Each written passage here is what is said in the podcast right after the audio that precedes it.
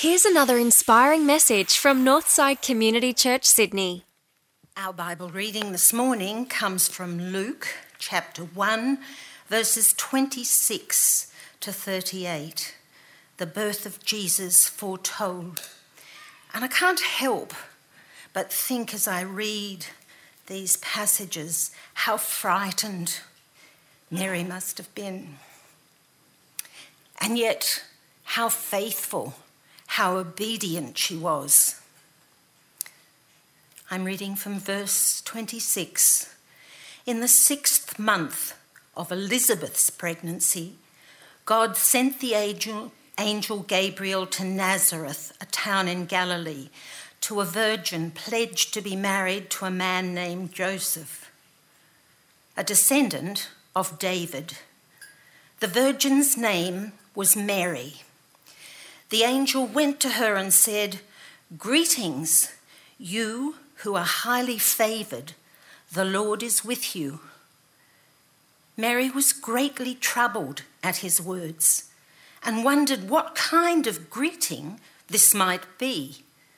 But the angel said to her, Do not be afraid, Mary. You have found favor with God. You will conceive and give birth to a son, and you are to call him Jesus. He will be great and will be called the Son of the Most High. The Lord God will give him the throne of his father David, and he will reign over Jacob's descendants forever his kingdom will never end. How will this be? Mary asked the angel, since I am a virgin. The angel answered, The Holy Spirit will come on you, and the power of the Most High will overshadow you. So the Holy One to be born will be called the Son of God. Even Elizabeth, your relative, is going to have a child in her old age and she, who was said to be unable to conceive, is in her sixth month. For no word from God will ever fail. I am the Lord's servant, Mary answered. May your word to me be fulfilled. Then the angel left her. Thanks, David. Thank you, Annie. And good morning. Good to see you all this morning. Our um, brothers and sisters up at Turramurra, I'm sure, send their greetings, not literally, but in spirit, I'm sure that they send their greetings to you this morning. It's uh, always such a joy to be preaching because I get to see the whole expanse of the Northside family uh, on one day. And, uh, and that's it's a joy for me. And um, anyway, I wish you could all be in the car with me. I've only got a very small Yaris, so you can't be. Anyway, it's been a great morning. Uh, I'm going to pray. Oh, I'm Emily. If we haven't met before, one of the ministry team here at Northside, uh, and have the privilege of sharing God's word with us this morning. So let's pray, and, uh, and we'll get into it. God, I thank you that you are with us, that you, um, you, God, you have something to say to us this morning, each one of us. And so I ask that you would give us ears to hear you that you would give us trusting spirits, God. You would give us eager hearts, hearts that are eager to hear you, hearts that are eager to follow you, hearts that are eager to walk in the freedom that you promise us. So, God, would you come and have your way? Would you come and do what only you can do, God? We, we trust that what this passage says is true, that no word from God will ever fail.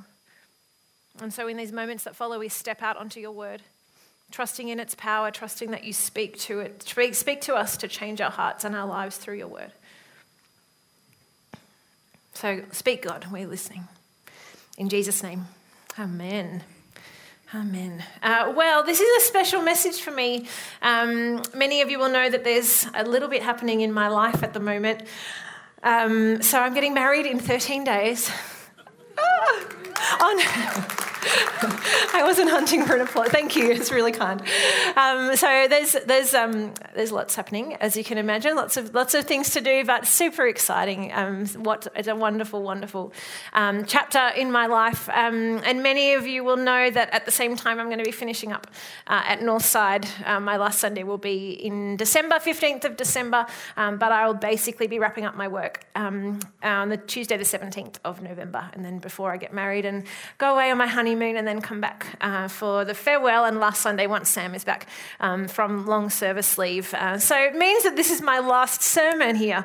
Um, I know, so I feel a little bit sentimental about it. Um, it's because I love um, this community and you guys and entering into God's word together. This is not a one way monologue. This is a moment in which God I have a particular role to play, but I am still part of this congregation. Every preacher is as they bring the word. And so I, I sit under this word with you. Um, and so I love doing that as part of this community, as part of this congregation. And um, so this is, this is a special moment for me um, in, in doing this and in taking this, this step uh, to move on to follow Jesus and uh, to, to, follow the path that I sense that he's leading me down. Um, that's a, it's always a courageous and a vulnerable thing to follow Jesus and to step out onto his word and what you sense that He's asking you uh, to do. And, um, and as you might imagine, that kind of step takes, takes some faith. It takes some, um, it's not a decision that you make lightly. It's one that you enter into this period of questioning when you, you kind of go through this process of wrestling with your own resistance in coming uh, to recognize and accept God's will. Uh, any step of faith, I think, requires that um, to coming to recognize and accept God's invitation. That's another way of putting it. Um, I don't know if you've had an experience that's similar. Um, I sense that many of you probably have, coming to wrestle with what is God, what is it that you're asking me of this, and then taking the step to step out onto that. Um, it takes us a while sometimes to get on board with what God is asking of us um, or what people are asking of us in life. I had one example when I was in uni. Now, don't judge me, okay? Just going to put that out there. It was a long time ago. Does anyone remember when Epping Road, from kind of Epping down to maybe like Lane Cove or North, North Ryde, the speed limit changed from 80 to 70? No one? Can you just put your hands up so I don't feel so alone? Thank you. That was like. So I refused. I'm just going to tell you, I disagreed with the lawmakers. I thought, no, I'm sorry, but this is an 80 kilometre an hour road. It should not be 70. You're slowing me down. So I persisted in driving at 80 for quite, I know, don't be shocked. I'm sorry. I'm ruining my reputation. It's a long time ago. Don't, that's what I said. Don't judge me. Um, and so I, I, eventually, eventually, now I drive at 70 on Epping Road. But I eventually, but for some time, I was like, it took me a long time to get on board with the fact that the law had changed and that the speed limit uh, was now 70 along Epping Road. Um, I don't know if you had an experience. It might be a silly one. Well, I don't know. It's really silly, illegal. Um, but it might be a silly example like that. Um, maybe it's something else. It's taken you a while to get on board with something that someone has asked of you. Maybe even something that God has asked of you. Maybe you're sitting here this morning and God is asking something of you today. You know in your heart of hearts that God is prodding you about something. God is nudging you about something, and it's taking you a bit of a while to wrestle through your own resistance and to get on board with it. And so, this is a message for you this morning. This is a message for all of us um, as we really wrestle with our resistances and go through the process of getting on board with what God asks of us. Now, following Jesus is really hard, particularly uh, when we sense that God um, might have been silent for a while, making, and that can make it hard to trust. Trust him now, or something. Or maybe we too. It's, it's, it feels really risky to hope in God's word because we don't want to be disappointed. Or maybe when we know all the reasons why not to step out onto God's word, because all, all the things that we might lose, or all the things that might be um, that we that we're afraid might happen if we were to step out. Um, and so, thankfully, we have some people to inspire us on this journey one of whom is Mary, the mother of Jesus, who I actually had no idea was such an inspiration. Sounds terrible. I've been hearing the Christmas story for 35 years, and I still didn't realize that Mary was such an inspiration until I started preparing this message. But she's incredible. She is such an inspiration. And, um, and part of the reason that she is such an inspiration is because of the, her story's backdrop. So, God's people, the Jews, Israel, they'd been waiting for a couple of thousand years for God to come good on a promise that he had made. And so, as you can imagine, they start to lose hope. The situation is looking pretty hopeless that God would ever fulfill his promise, that his people, the Israelites, would be uh, a nation through which God would bless the whole world, that they would be a light to the nations, and that out of Israel would emerge the promised one, uh, the one who would be the King of kings and the Lord of lords, the one who would make everything right. And Israel, God's people, are still waiting for this promised one. And it looks like it's game over. It looks like God is never going to deliver on his promise. And who would want to follow a God that they can't trust? Anyone ever felt like that? We'll come back to that later. And so, when no one was expecting it, when it looked like it was game over, when it looked like there was no hope, um, God busts back onto the scene to fulfill his promise on the backdrop of this expansive silence. He sends the angel Gabriel, not once but twice, uh, to announce the birth, the unexpected birth of two children, one of whom would be finally the promised one the promised one the Jews have been waiting for. And now it's important that we catch the contrast between Gabriel's two visits uh, because, it, it, because we're going to be focusing on Mary. She's the second visit, but the contrast I think is very intentional by Luke, who writes this. And I think the contrast is there in order to show just how inspiring Mary is in her response of faith to God. Now, the first visit, uh, the first time God breaks his silence in hundreds of years and breaks onto the scene is through this angel Gabriel, to, and, and he visits an established, well connected, financially secure male priest uh, called Zechariah. He shows up one day. Zechariah goes to work in the temple. He's burning some incense. It was his turn to go in and burn the incense. And all of a sudden, next to the altar, after hundreds of years of God's not shown up to anyone, there's this angel appearing to Zechariah.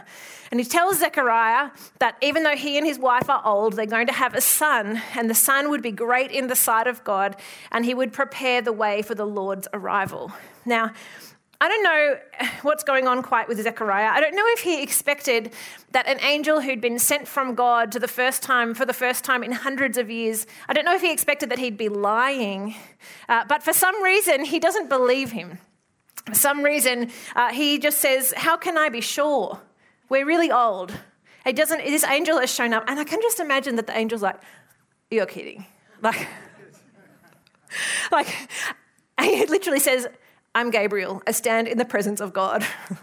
like, and he doesn't believe. But you know why I think it is? It's because he leans, he sees the whole situation through human possibility rather than divine possibility. He sees a situation through his own human circumstances and his own human experiences as opposed to through what could be possible through God's word. He says, How can I be sure? And Gabriel's like, Oh, you're kidding. But we get it, right? We get it. It can be really, following Jesus is really hard. It can be really hard to put your whole weight out onto God's word when human experience might indicate otherwise, when your human circumstances might indicate otherwise. So let's not be too hard on old Zechariah. But thankfully for us, uh, Gabriel's second meeting goes a lot better than the first does. Uh, it's not a meeting with someone who's established or connected or secure. It's not a meeting with someone who's educated or well known or experienced. Uh, it's with a young female nobody called Mary. And she shows Zechariah, the priest, the kind of honest, humble faith that opens the door to being involved in God's story and to a life of deep meaning and deep purpose.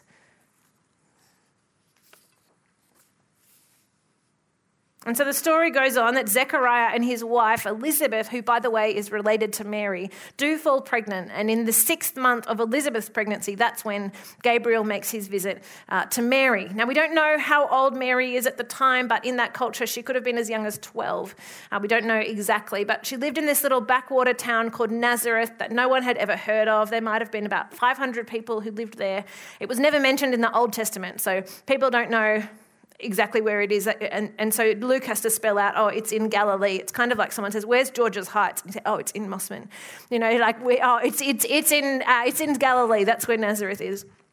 And Mary is pledged to be married to Joseph. A pledged is, uh, it's a lot stronger than engaged is for us today. A pledge was so strong that it required a divorce to break it.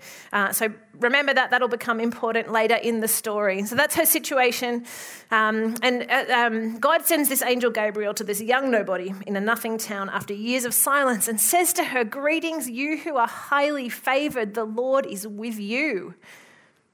When the whole nation had doubted that God was with them at all anymore, he shows up to a nobody in a nothing town. The Lord is with her. What is with that? What does that tell you about your God? That out of everybody he could have been with, that he could have showed up to, that he could have invited to play this part in this story, that that is who he showed up to. It's amazing. What kind of God is it who favors the poor and the unqualified and the humble?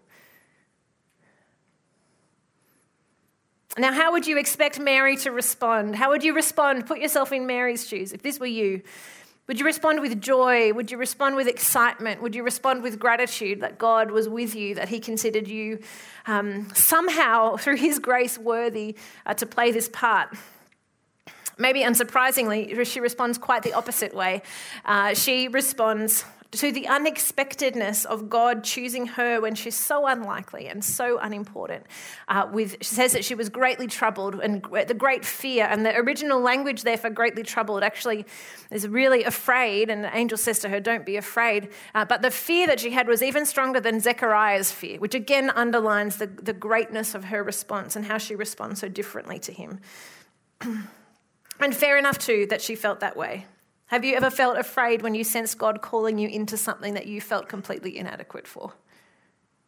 I have. I'm sure lots of us have.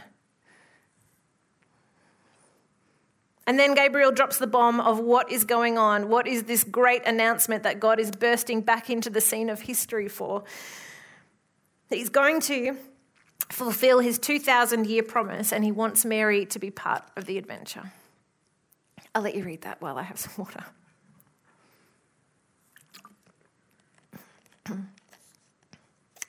now, there are two huge bombshells in this for Mary. the first one is that, okay, this is happening. The promised one is coming. She's the first one to know. Well, uh, Zechariah, there was a hint in there, but she's the first one to know. Out of all of Israel, she's the first one to know that this is happening. God has not forgotten us. God is coming good on his promise this is happening. God is faithful. And the second one is, all right, I'm going to be his mother. It's a bombshell. It, those are two huge things. And I love her response, particularly in light of that. And particularly compared with Zechariah's, how can I be sure? Mary's very accepting of what's going to happen. She's just interested in the mechanics of how, how exactly is this going to work? She's very accepting of what, what God is calling into. It's like, okay, but, but just talk me through, talk me through how, how exactly you're going to make this work. She's very trusting of God's power and God's the logistics, God's power and God's might, and very willing, which is incredible. Now, Gabriel explains, and I love this, that like years before, when God would overshadow the temple where, where Israel, where the Jews would go to worship, and he would overshadow the temple and fill it with his presence. In the same way, the Holy Spirit would overshadow Mary and fill her with his presence. Literally, in embryonic form. Isn't that unreal?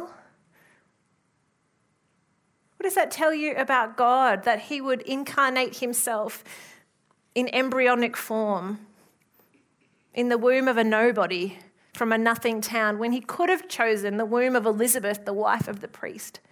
He doesn't, he chooses Mary. And God makes himself that small, still completely God. What does that tell you about him? That he favors the humble and he favors the poor in that way. That he shows such solidarity with all of humankind. That's, I'm not answering the question, that's just for you to think about. And he reassures her of the stability of what she steps out onto if she accepts this invitation that no word from God will ever fail, That Mary, you can be confident that if you accept this, that if you step out onto the word of God and see this in light of divine possibilities, instead of, as Zechariah did, see this in light of human possibilities and lean on human experience and lean on human circumstances. No word from God will ever fail. This is a sure and a certain thing to step out into. What reassurance. I love how God's a gentleman in this. He doesn't force this on her, He doesn't force her into it. Doesn't ever do that with us either. But He waits on her response. And how good is this? I am the Lord's servant. May your word to me be fulfilled. What a posture. Her whole life is about to change, and she is taking an enormous step of faith, saying yes to God's invitation in this, saying yes to his will for her. What a story!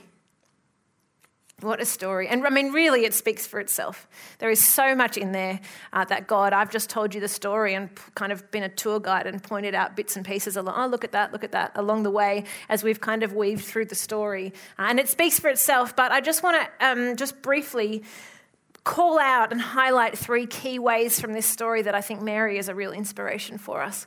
Um, three key ways that her faith demonstrates something really powerful for us that we can adopt in our lives today. So if you're a note taker, this is your moment. The first one is this she is a completely unexpected choice uh, for God to work through. Completely and utterly unexpected, which is very good news for those of us who feel unexpected, who feel like oh, I couldn't, I wouldn't be the one that God could choose to work through. I'm not qualified. I don't have anything going for me. I'm not talented. I'm not gifted. I don't have the personality I think I need to have. People don't listen to me. Whatever it might be, uh, nothing disqualifies you from the work of God. You don't need to, you don't need to be qualified. Uh, he can take you wherever, wherever you're at and wherever you've been um, and work through you into your future. She has no credentials. She has nothing on her resume. She lives in a town no one's heard of. But you know what she does have? She has availability and willingness. And those are the two basic things that anyone could offer to God simply being available and being willing from Him to work through you. God chooses time and again to work through the unlikely and the humble. All you have to do is be willing and be available. Say yes. The untrained ones are often the ones, then the ones who think they're not up to the task are often the ones that God does his most powerful work through. We experienced this on Alpha for those of us who served earlier this year in Alpha. At the end of the, at the, end of the course, we had a Holy Spirit Day and we went away, both Turramurra and Crow's Nest Alphas. And before, we, before all the guests came, the team, we got together and we were like, holy moly, what are we doing? We're creating a space and we're going to invite the Holy Spirit to come and meet with people. And we are so far out of our depth and we have no idea what we are doing. None of us have done it before. We are so ill equipped. God help, we're just this room full of inadequate people, and God showed up and touched people's lives in the most remarkable ways. It was the most extraordinary day, seeing how God moves through a bunch of people who recognize their inadequacy but are willing and available. If you have ever longed for God to work through you but felt like you had nothing to offer, well, today is your lucky day. Every, actually, every day is your lucky day, but today is your lucky day because I'm going to tell you that if you have you're available and you are willing, God can work through you. you can, through you. You can be part of this same adventure and this same great story. You don't need to have it all together. You just need an available and a willing heart. Secondly, note takers, she shows courageous obedience. Look at her response again at the end. I am the Lord's servant, Mary answered. May your word to me be fulfilled. It's remarkable. Now, this is courageous primarily because there were a lot of good reasons for Mary to say no, for Mary to not step into this. If she were to look at her human circumstances, as Zechariah did, then she probably would have been saying the same thing like how can i be sure? This is not this is what's going on. For instance firstly she's not married. She doesn't have the security that that brought in that culture. And secondly she risks being expelled from her betrothal to joseph as we read later in that story. That nearly happens anyway. And also she risks being harmed or even killed because the, the, there was a death penalty for adultery in those days you know, just go around being a pregnant virgin um, and, and nobody bats an eyelid. You know, something's, they people, there was, you got stoned to death uh, for adultery if you're, I think if you're, maybe anybody, anybody in that culture, I'm not sure, don't quote me. Uh, but you got stoned to death for adultery. That was, was in their laws. Um, I don't know if it happened all that often, but there was a risk for that. And still, she trusts that no word from God will ever fail. And so she steps out into an obedience that was more important to her than her own comfort and safety. Do you catch that? Obedience to God was more important to her than her own comfort and safety was. And so, my question to you, church, this morning is how important is obedience to God to you? Is it an optional extra in your faith? What kind of relationship do you have with God? Do you have the kind of relationship with, with Him where you want to do what He asks of you, or at least you want to want to do what He asks of you? Or is the kind of relationship that you have with Him, perhaps have with Him at the moment, the kind where He is, he is one of many advisors who sends a telegram with his advice from far afield and you collate them and you look at all the different advice from, from Jesus and from different ones and you then decide what you're going to do? What is your relationship with Him like? How important is obedience to Jesus? Is it more important to you than your own comfort and safety, as it was to Mary? Uh, the obedient posture is not a popular one.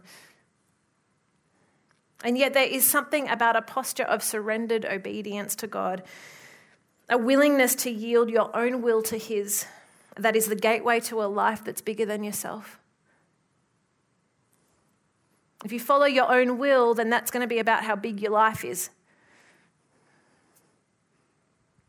But if you're willing to yield your will to God's, to bring it up into His will, then all of a sudden your whole life expands. All of a sudden you're meeting people and feeling ways and experiencing things that you never dreamed possible. Thirdly, she doesn't resist which is quite remarkable. How will this be? In verse 34, Mary asked the angel, Since I'm a virgin, she's just interested in the mechanics. In verse 38, I'm the Lord's servant, Mary answered. May your word to me be fulfilled. There's no resistance. She's not stuck in her ways, is she? She's not a hinge that is rusted into place and won't budge.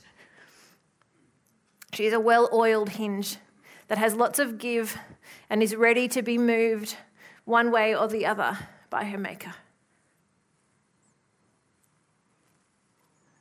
And you know what? Her lack of resistance is actually what opens the door to being involved in God's purposes.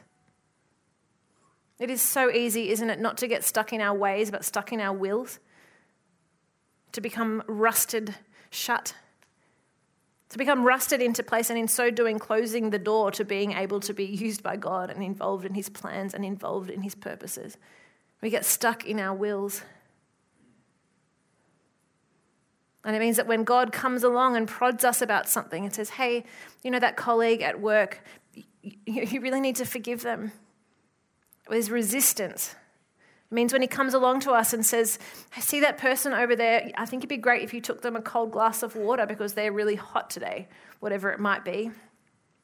And there's a resistance in you because of the rust. Is that making sense? He, and God encounters resistance in us when we've become stuck in our wills. And I believe that this morning the Holy Spirit, for many of us, wants to come along. The Holy Spirit can, is described in the Bible in different ways, like an oil, to apply oil to the hinges of our lives, to our wills, to start to give us a bit more give, a bit more movement. Not just because that's what He wants, but you know what? He wants that for us because what are hinges designed to do? Are they designed to be rusted into place? No, hinges are designed to give and move and be flexible that's what we are designed for. That's what you were designed for to, to live a life that opens the door to being involved in God's purposes, not just for you, but for other people. Can you imagine a community of people that lived lives that were so malleable, so movable by God, that we as a community would open the door wide into the kingdom of God for other people? What's going to happen if, we're, if we are rusted closed, if we're rusted into our own wills? God is persistent with us and He'll keep working at us. But imagine what He could do with a community that was surrendered to His will.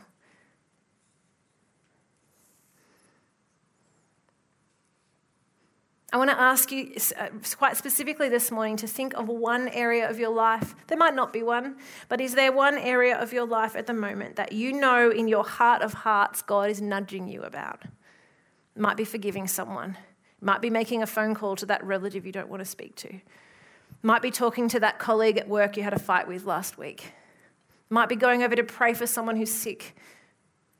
It could be any number of things. It could be starting a new venture. It could be talking to someone um, at church who you see is new and lost, um, and you can see they need a friend, but you don't really want to go out of your way. So many things it could be. What is one thing that God is nudging you about at the moment? Have you got it? Just one thing.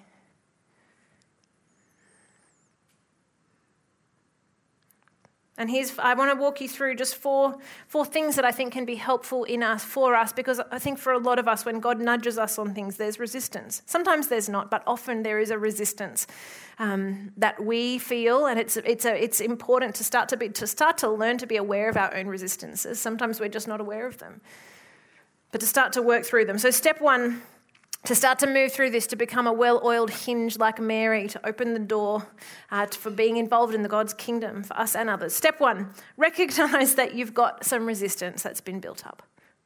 Just recognize it, own it. I'm stuck in my will. Secondly, ask yourself what it is you're valuing that you're clinging to. Or what would you lose if you were to yield to God's will? What would you lose if you were to become a well oiled hinge and, and lose being rusted into place? Thirdly, ask yourself, what are you afraid of in God's will? What are you afraid that stepping out into His word might mean for you? What are you afraid you might lose? What are you afraid might be there for you if you were to step out?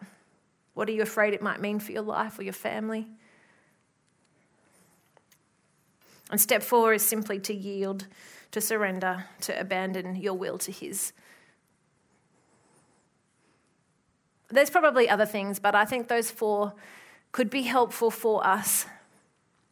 If you have thought of something that God is nudging you on and you are feeling a sense of resistance in it, these four things I think will help bring you to a greater place of freedom in yielding to God's will a greater, a deeper sense of meaning and joy in life.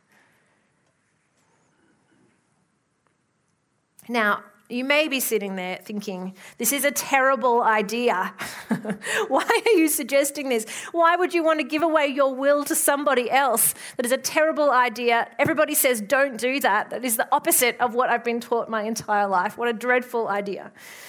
My question for you, if that is what you're sitting here thinking, firstly, I hear you totally, but my question for you is uh, what kind of, I, want to, I would love for you to articulate in your mind and your heart, what kind of God would it be a terrible idea to yield your will to? What kind of God, what kind of words would you use to describe a God that it would be a terrible idea to yield your will to? I'll give you some. It'd be a terrible idea uh, to yield your will to a vengeful God. Don't do that. It would be a terrible idea to yield your will to a sadistic God, or a terrible idea to yield your will to a God who doesn't want good things for you. Don't do that. That's not what we're suggesting. That is not the kind of God that Mary had. It's not the kind of God that you and I have. We have a God who leads us into freedom because he wants fullness of life for us. He wants goodness for us. He wants love for us. He wants peace and joy for us. And sometimes when we don't want to yield our will to God, I wonder if it's because we've either inherited um, the wrong picture of who God is,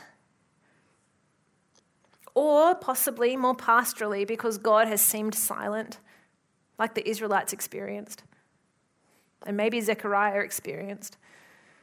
He has seemed silent he seemed distant. He seemed inactive. He hasn't come through for you in the ways that you've wanted him to. He hasn't answered your prayers in the ways that you've wanted Him to. And you feel disappointed in Him.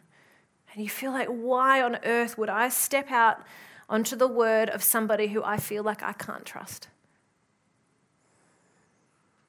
And if that is you this morning, if you resonate with that, if something in your heart feels like it's just been pricked with a pin, I think there's an extra step for you. We'll call it step zero before, before because I can't think of something better. Before step one. And firstly, know that I've been there and it's okay to feel that way. But that's okay. And step zero is to start with telling God how you feel. Even if you're not sure He's there, just give it a go. Start your prayer with simply, God, I feel. Or God, I feel like. Or God, I feel like you are awful, whatever it might be. He can take it and go from there. Tell him exactly what you're concerned about, exactly what you're disappointed in, exactly what you're sensing. Because he loves you and he loves for you to have honest conversations with him, especially about the things that hold you back from moving into greater freedom of relationship with him and therefore freedom in your life.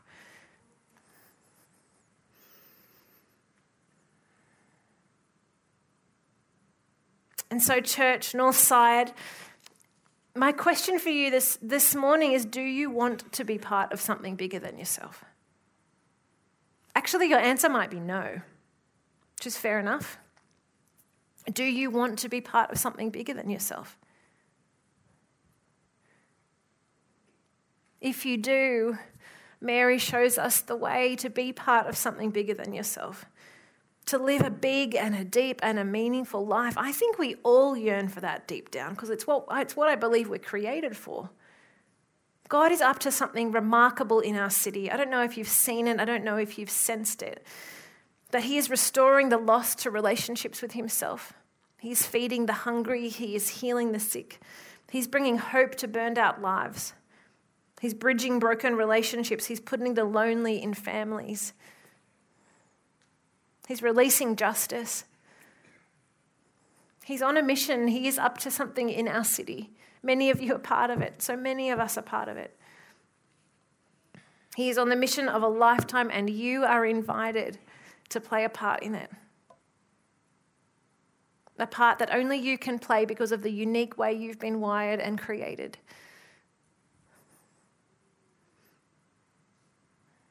And so, what'll it be? The invitation is there from God. It's up to you whether you want to say yes. And if you do, Mary shows us how. Through a humble faith that doesn't require doesn't lean on our own strengths. Through courageous obedience and through wrestling away our own resistance. I'll leave that with you to decide. Let's pray.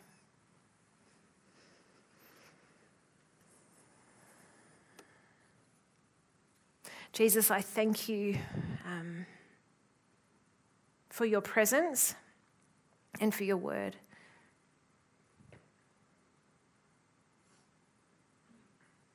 Thank you for what you're up to in our city, God. Thank you that you're not content to leave it as it is, but but you are on a mission, God, to bring peace and hope and restoration, to set things right all across our city. God, and that we have a part to play individually and collectively as a church. Help us, Jesus, to step out onto your word, to not lean on our own strength or feel like we have to, God, but to come to you with simple humility, simple willingness, and availability. Would you grant us the courage we need to be obedient, God, to desire obedience over our own comfort? And Holy Spirit, I ask that you would, you would fall now on your people like oil on a rusted up hinge. And that you would work away on our resistances, God, where we've become rusted into our own will and actually inhibiting our own freedom in the process and the freedom of others, God, because the door that we could open for them remains shut.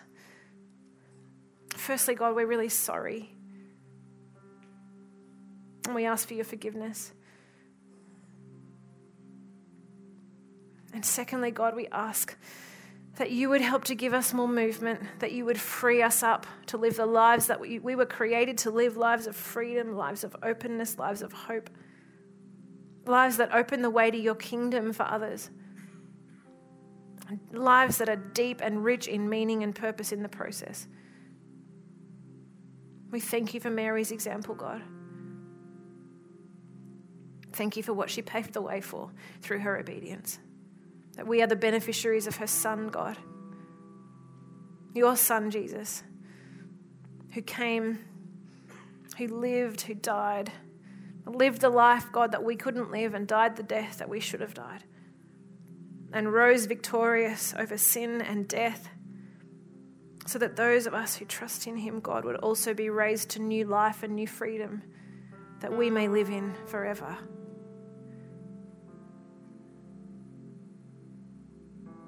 And so lift our eyes in these moments, Holy Spirit.